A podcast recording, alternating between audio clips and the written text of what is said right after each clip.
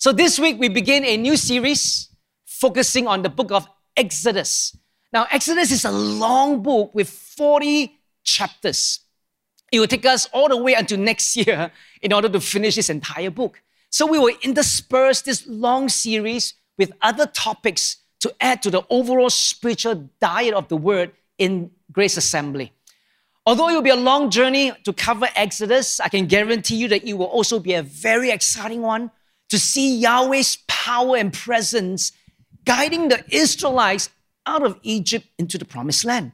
Now, furthermore, you will see the supernatural worldview of Yahweh inflicting his power, his punishment upon the gods of Egypt. So, with this, let me dive right now into God's word for today. The title for today's sharing is SHN, Dedicated Facility. Stay home notice, dedicated facility. The big idea for this week is God has a purpose and plan, even though we may not understand his ways and timing. So, with that, let me jump into Exodus chapter 1 now. Exodus chapter 1, verse 1 says, it, says this These are the names of the sons of Israel who came to Egypt with Jacob, each with his household. Verse 2 Reuben, Simeon, Levi or Levi, and Judah, Issachar, Zebulun, and Benjamin, Dan, and Naphtali, Gad, and Asher. All the descendants of Jacob was 70 persons. Joseph was already in Egypt. Now, Exodus, as many of you know, is a continuation from the book of Genesis. Now, the first five verses in Exodus chapter 1 inform us that Jacob and his 12 sons, a total of 70 of them, they went into Egypt. Of course, the question here is this why? Why did Jacob and his sons relocate to Egypt? Of all places surrounding the land of Canaan, why Egypt? Of all the people group, why was the family of Jacob featured in this narrative here from Genesis to Exodus? Now, to fully appreciate what God was doing through Jacob's family, we will need to revisit some important episodes in the book of Genesis. Now, the starting point for the story of Israel or the story of Jacob is found in Genesis chapter 12. Many of you are familiar with this verse, Genesis 12, and that is a starting point for Abraham, Isaac, Jacob, and the formation of Israel as a nation. Now let's read Genesis 12 now. Genesis 12, 1 says this. Now the Lord said to Abraham, Go forth from your country and your kindred and your father's house to the land that I will show you. And I will make of you a great nation. Now, say with me together right now great nation. It will be a great nation, and I will bless you and make your name great so that you will be a blessing. Say with me one more time blessing. In verse 3, it says, I will bless those who bless you, and him who dishonors you, I will curse. And in you, all the families of the earth shall be blessed. Now, this is the well known Abrahamic covenant where Yahweh started a brand new nation through Abraham. We know that. And if you recall from sermons number eight and nine from the Supernatural Realm series, we learn that Yahweh assigned the nations to the sons of God, but he chose Israel to be his own. Now let's recall this passage as well in Deuteronomy 32, where in Deuteronomy 32 is explained very clearly in verse 8 and 9. It says this When the Most High gave to the nations their inheritance, when he divided mankind, he fixed the borders of the peoples according to the number of the sons of God. But the Lord's portion is his people. Jacob or Israel, his allotted heritage. Now, to fulfill Yahweh's plan for a new nation, Abraham was chosen in Genesis 12.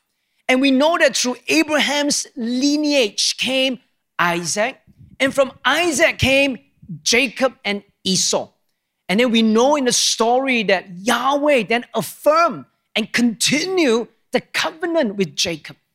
And out from Jacob came his 12 children.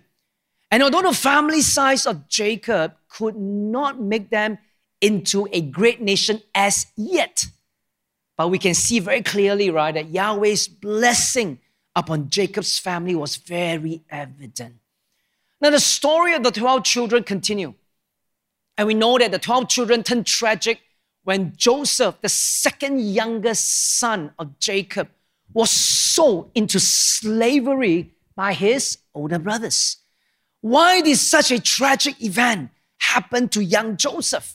Well, in his foreknowledge, Yahweh redeemed this tragic event to use Joseph to save his family many years later in Egypt.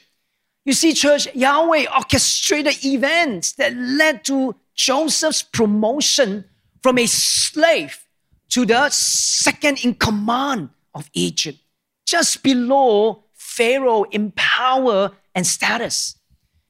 And God had a plan. Yahweh had a plan that Joseph and his family did not understand.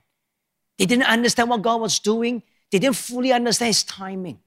Eventually, Jacob and his entire family left for Egypt because Joseph could provide food and shelter for them in Egypt during the famine. Now, you may be asking right now, you say, but Pastor, why was it so important for God to preserve Jacob's family? Well, the answer is very simple. If Jacob's family were to die of famine, then Yahweh's plan for a new nation unto himself would not be possible. Remember the Abrahamic covenant? So that was still in play.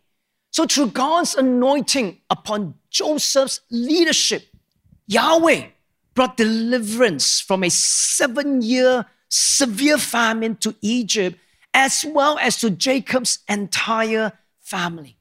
And you must understand that Yahweh's idea, Yahweh, God Himself, His idea was not just to save Egypt alone, but through Egypt's enormous resources, God wanted to preserve Jacob's family. You see, many of us here, those of us who have been in church for a while, we are familiar with Joseph's story, isn't it? And we are fascinated with his ascent to power. God intervened and enabled Joseph to journey from the pit to the prison and from the prison to the palace. We know the story. God's mighty deliverance and promotion came in Joseph's hopeless situation. Now, in our fascination with, with Joseph's life, have we ever wondered what God was actually doing through him. As we focus on Joseph's life story, church, let's not miss God's bigger narrative. You see, no matter how amazing Joseph's life story was, we must never miss God's salvation plan for humanity through Abraham's descendants, Israel. You see, church, ever since the Bible story in Genesis 11, the nations we know were, they were dispersed, and Yahweh wanted Israel to draw all nations back to Himself. However, before Yahweh could draw the nations back to Himself, church, we know that Israel had to be formed. And by elevating Joseph in Egypt and preserving Jacob's family, Yahweh was setting the stage. He was setting the stage for Jacob's family to become a nation. Not just a nation, but a great nation. Yes, without a doubt, Joseph's ascent in power in Egypt, especially in the political hierarchy, was astounding. But the greater narrative was that through Joseph in Egypt, Yahweh could provide the resources, the safe place for Israel to grow to become a powerful nation. Now, I'm sure Many of us here have heard sermons focusing on Joseph's amazing life story, isn't it? Out from this fascinating story, many of us have prayed. Like myself, I prayed before, and some of us here may have prayed and desired to be a modern day Joseph. And for the ladies, a modern day Josephine.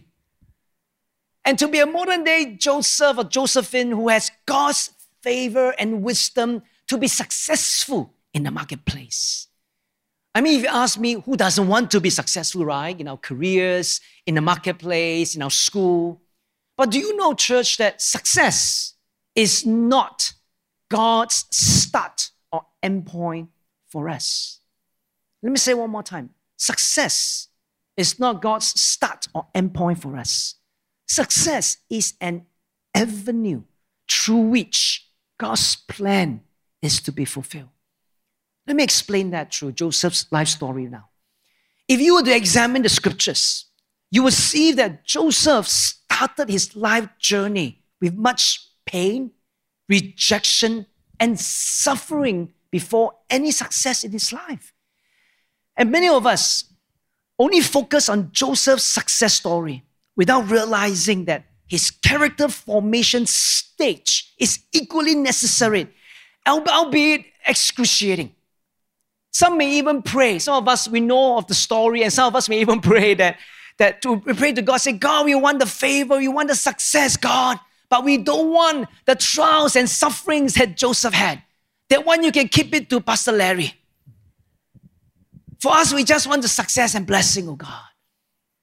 Yet, the formation of character through suffering and pain is necessary before success can come. You see, church, in, in His sovereign wisdom, God used the trials and suffering in Joseph's life to mature and to forge his character. Every trial, every pain facilitated Joseph's flaws to be chiseled away from his life. God was dealing with him.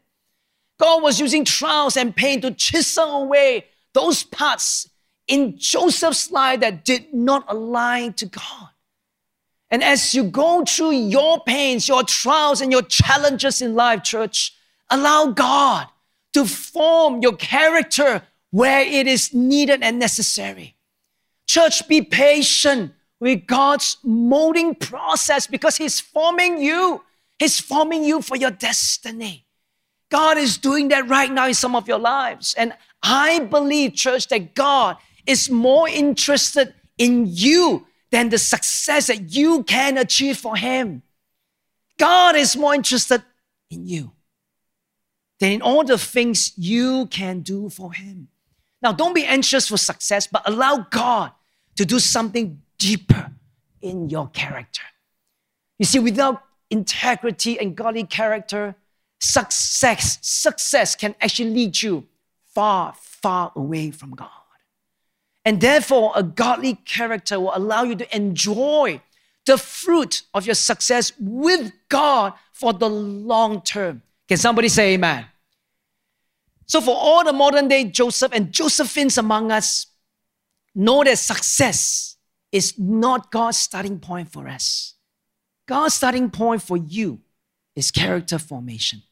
So, type in the chat right now, for those of you who are online, type in the chat right now character formation. That's right. That's what God wants to do in your life. But let me also say as well that success is also not God's endpoint for us as well.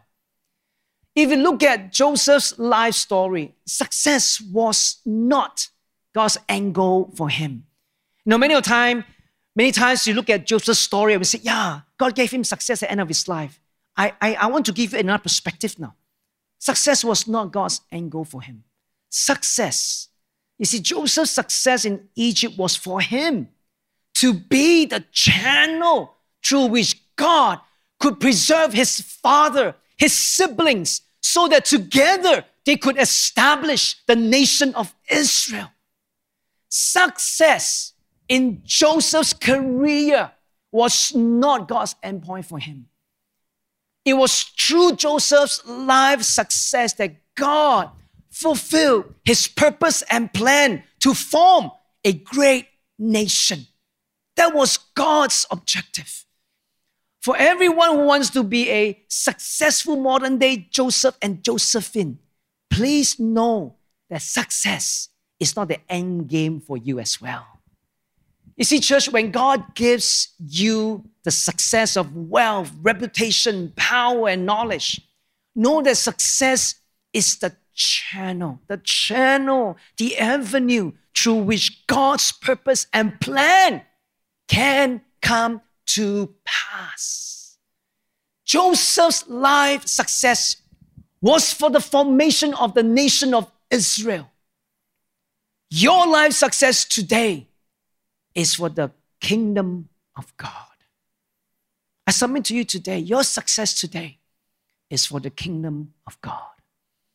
Allow the Holy Spirit to speak to you regarding your life and your success in the marketplace, in your studies, in all that happened to you. Allow God to show you what He wants you to do with the success that He has already given you. Because success without divine purpose is meaningless. Why do I say that? Because you can have all the wealth and riches in the world today. How much of them can you bring to heaven with you? You know, all of us here, we know that one day we will stand before God. One day. It's either sooner or later, right? And when the day comes, how will you define success before God? Do you think that our success on earth will impress God? Say, God, look at all my successes, all the titles I've achieved on earth. Aren't you impressed with them? Do you think God will be impressed? Do you think God has insomnia, that He has forgotten that He gave you all of that? Do you think that we can present all our earthly achievements and possessions to God to impress Him? What do you think will be your conversations with God when you stand before Him? I believe that the conversations will, will be on how faithful we have been in stewarding our successes on earth for His purpose. Church, I believe that success is not the start or the end point for us. Success is but the avenue through which God can use you for His purpose and plans on earth. Can somebody say amen? Can somebody say amen? God has not called us to be successful on earth, but He has definitely called us to be faithful. And when we are found faithful to what God has assigned us on earth, His purpose and agenda, I believe that as you stay faithful, God will bring success to you and through you. And that's what I really believe as I look at the life story of Joseph, that God used him. And Joseph stewarded what God has given him for God's purpose and plan. So, for those of you who are online right now, can you type in your chat group right now? Type in there, be faithful. That's right, be faithful. For those of you on site, tell neighbors right now next to you, be faithful. Let me also take the opportunity to, to address some wrong teachings regarding the prosperity gospel. You know, the prosperity gospel propagates that because you are a child of God, God will bless you with health and wealth for you to enjoy your life on earth. Now, as we have examined the scriptures just now, we see that Yahweh's blessing upon Abraham, Isaac, and Jacob was for them to become a powerful nation. Bear in mind that God's blessing on them was for the formation of Israel. And I explained earlier that through Israel, the nations of the world could return to Yahweh. So Yahweh's blessing intent was for the formation of his chosen people, Israel. God had a greater purpose, a bigger narrative. And God's purpose and plan were always at the forefront of those whom he blessed. Now, however, the prosperity gospel propagates success without divine purpose. It's just for you. All the blessing for you is for you to enjoy life. It, propagates that wealth without stewardship, stewardship for God. It propagates health without suffering. And in this wrong belief, you will see a false gospel without Christ, but one that's full of humanism. Church, you must understand that humanism focus is all about me. What I can get out of this, what God can give me, what I can get out because I believe in Jesus Christ. That's humanism. All about me, never about God's purpose. But the Bible teaches us very clearly blessing and success upon believers are avenues. Avenues through which God establishes, accomplishes his purpose and plan on earth. So, do I believe that God blesses his children? Definitely, I do. With all my heart, I believe God blesses his people. But let's be clear as well, biblically, scripturally. God blesses us so that we can be his vessel to fulfill his purpose and plan. It's never about me, but always about God, about his purpose through my life, through your life, through your family, through all that your hands will touch. Can somebody say amen? So, coming back to the story of Joseph one more time, we know that it was Yahweh's plan for the entire clan of Jacob to be settled in Egypt. But, church, you must understand that the formation of Israel in Egypt would not be a painless one. Why? Because God prophesied it. In Genesis 15, in Genesis 15, verse 13, he says this Then the Lord said to Abram, Know for certain that your offspring, now remember this is Genesis 15, way before Exodus. Huh? The Lord said to Abram, Know for certain that your offspring will be sojourners in the land that is not theirs, and they will be servants there. And they will be afflicted for 400 years. But I will bring judgment on the nation that they serve. And afterward, they shall come out with great possession. Now, if you read this passage, right, you will see very clearly that Egypt was a necessity for Israel. Egypt became the crucible of growth for Israel. It was a place for both numerical and spiritual growth. And for the rest of today's sermon, we'll focus on Israel's numeric growth. Because in Exodus 1, verse 6 and 7, it says this Then Joseph died, and all his brothers and all that generation. Verse 6 basically means, right, everyone died in that generation, okay? Verse 7. Now, verse 7 is very interesting. It says here, But the people of Israel were fruitful even though the previous generations had died, it says that the people of Israel were fruitful and increased greatly. And they multiplied and grew exceedingly strong, so that the land was filled with them. Now, you must understand, church, before any family can become a nation, that family must grow in strength and numbers. So, many of you will understand this example I, am going to give you right now. Now, in my family, there are five of us three kids, myself, my wife, five of us. I cannot call my family of five, right? The Teo Nation. Just because I want to form my own country, right? You guys will be laughing away. What is this? This guy's crazy, you know? Five person want to form a nation. Xiao this guy, this guy. And the same is true, isn't it, for Jacob's family? Before they could become a great nation, they had to grow. They had to multiply to a sizable force. And for Israel to become exceedingly strong in numbers, they would require resources and a safe place to grow. As a well resourced nation and a military power in ancient history, Egypt became that ideal safe place for a clan of 70 people to become a great nation. And Yahweh used four 100 years in Egypt to bring about exponential growth among the Israelites.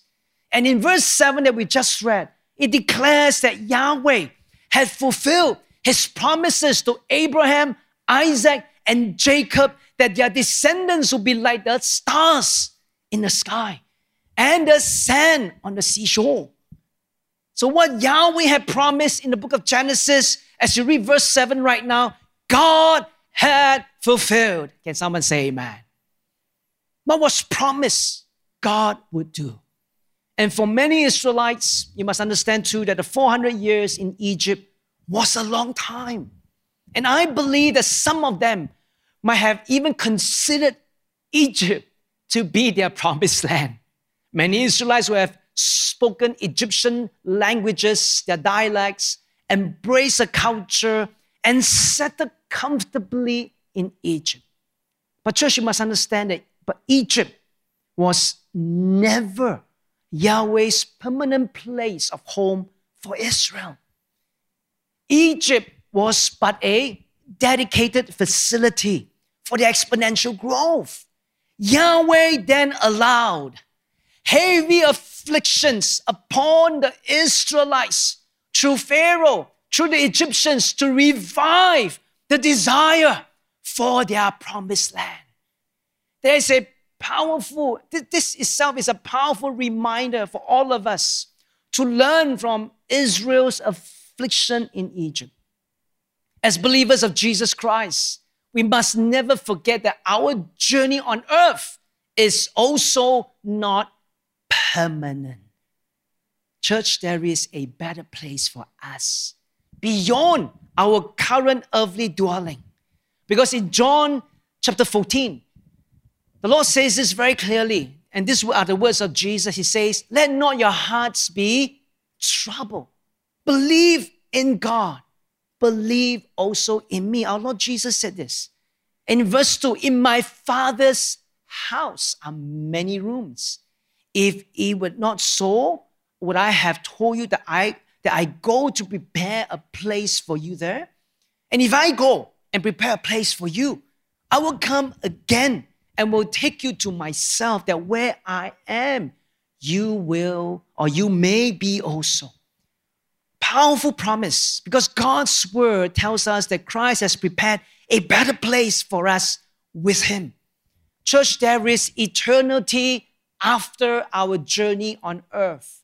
That is our eternal hope. We must not live our lives as if everything ends on earth where there's no eternity after our journey here. We have a hope. We are people of hope. In our journey on earth, we must be ready that afflictions will come our way. Afflictions such as sicknesses, loss of loved ones, or crisis in our home, in our business that, that are beyond our control. And, church, when such afflictions come our way, we must never lose heart. Like the Israelites in Egypt, let every affliction remind us that our journey on earth is not permanent. Let every affliction remind us that we are but pilgrims passing through earth and being perfected for eternity. Every trial, every affliction comes into our lives to strengthen, to mature, and to prepare us for eternity. And often God allows afflictions to surface what's really deep, deep in our hearts. You know, some of us may not appreciate afflictions, but I want you to know that we need them.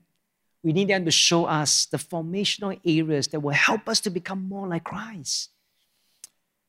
You know, when a health crisis hits you, what does that sickness show you about yourself? When there is a business crisis that you are handling right now, what does it show you about your convictions and integrity? Would you compromise or would you not?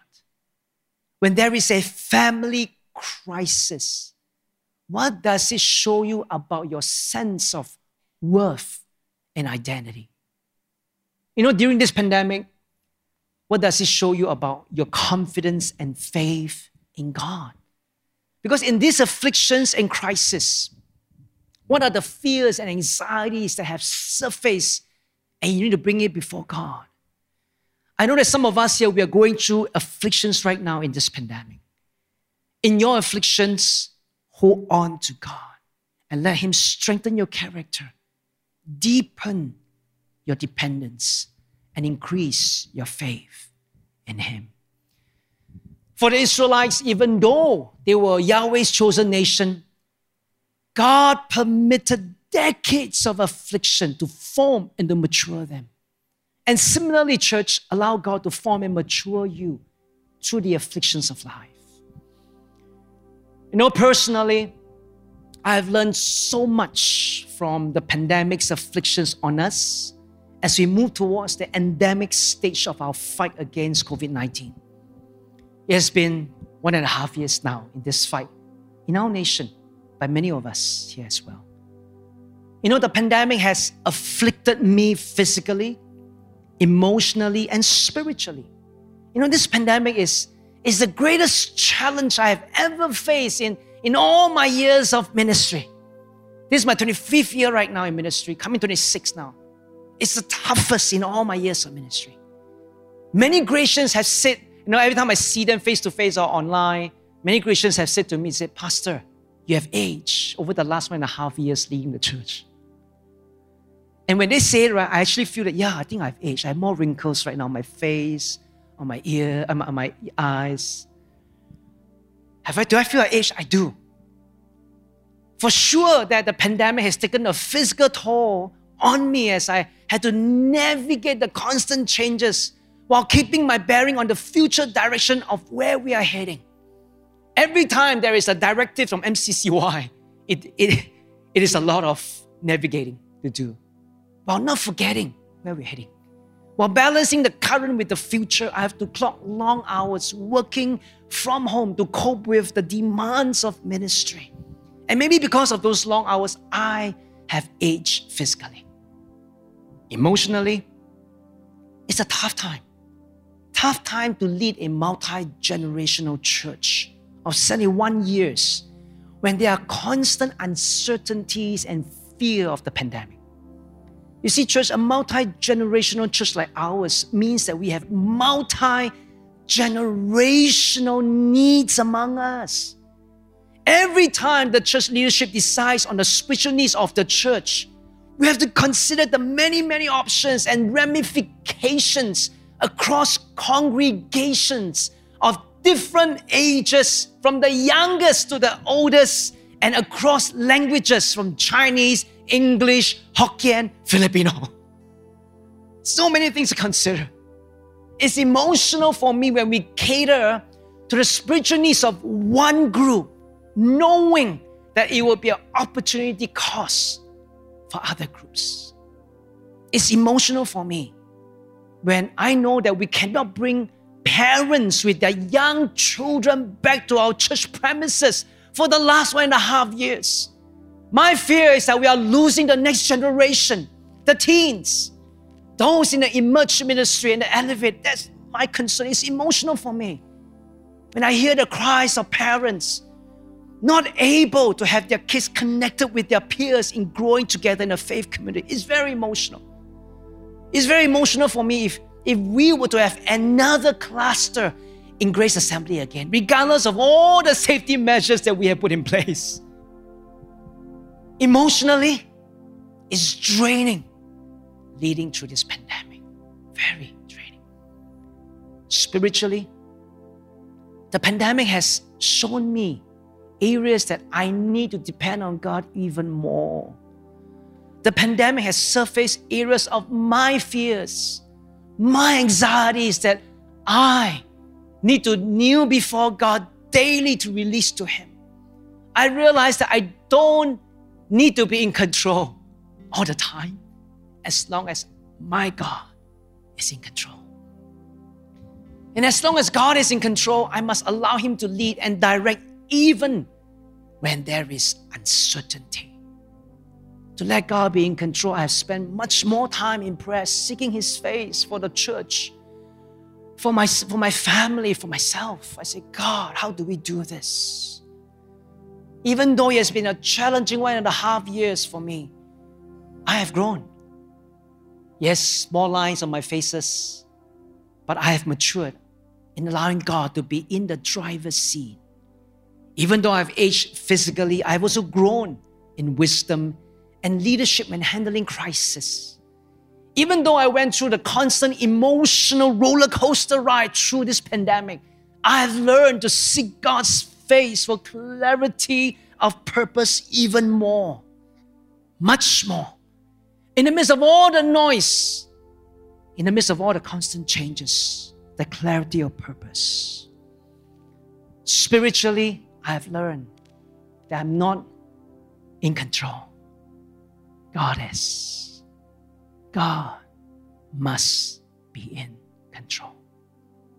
Therefore, I can truly declare today, I can declare that God has a purpose and plan, even though I may not understand His ways and timing for me. Amen. Let us pray. Lord Jesus, thank you. Thank you for showing us the one true God who fulf- you are the one true God who fulfills your what you have promised you will do. Help us always to trust you, even when we don't fully understand your ways and timings in our lives, oh God. Help us, oh God, to trust you fully, to have believing loyalty in you, never to be shaken, but always trusting, always believing, and always awaiting the better future ahead of us. Hallelujah. With every head bowed and every eye closed on site, and also for those of you who are online, some of you here, you have asked the Lord to use you to be a Joseph or Josephine in the marketplace before. You have asked God to bless you with success. But today, as you hear God's word, you realize that success is but an avenue through which God can use you for His purpose.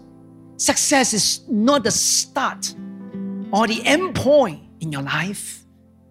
Your successful life is for God to use you to fulfill His purpose, His agenda on earth.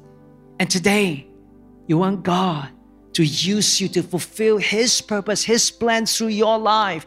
If that's your desire, wherever you are right now, on site, online, I want you to lift your hands to Him and say, God, that's me. Use my life for your purpose and plan, God. Thank you. Thank you. Many hands. Thank you. Thank you. Many hands. Many hands among us. Thank you. Say, God, for your purpose and plan, use my life. For some of you here today, you may need God to show you His purpose in the midst of your success. You've experienced success, but in, in the midst of it all, you realize that, but what do I do with it? And you need God's purpose. You need the revelation of God's purpose into your life. If that's you, you say, God, lift your hands to Him and say, God, show me your purpose, Father. God, show me your purpose. Lift your hands to Him right now. Say, God, show me. Thank you. Many hands. Thank you. On, on site, lift your hands to Him right now. Online, you lift your hands to Him and say, God, that's me. Show me, oh God. Show me, Father. Hallelujah. Another group of you, you're going through a difficult time because of the afflictions of life, afflictions of sicknesses, challenges in your career, or even crisis in the home front. You may not fully understand the reason for these afflictions. But regardless of the situation you're saying today, Lord, Lord Jesus, I may not fully understand, but in my afflictions, strengthen my character, deepen my dependence, and increase my faith in you.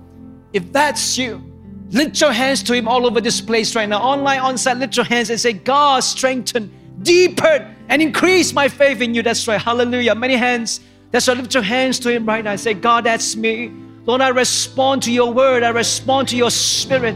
I respond to what you're saying to me right now. Hallelujah.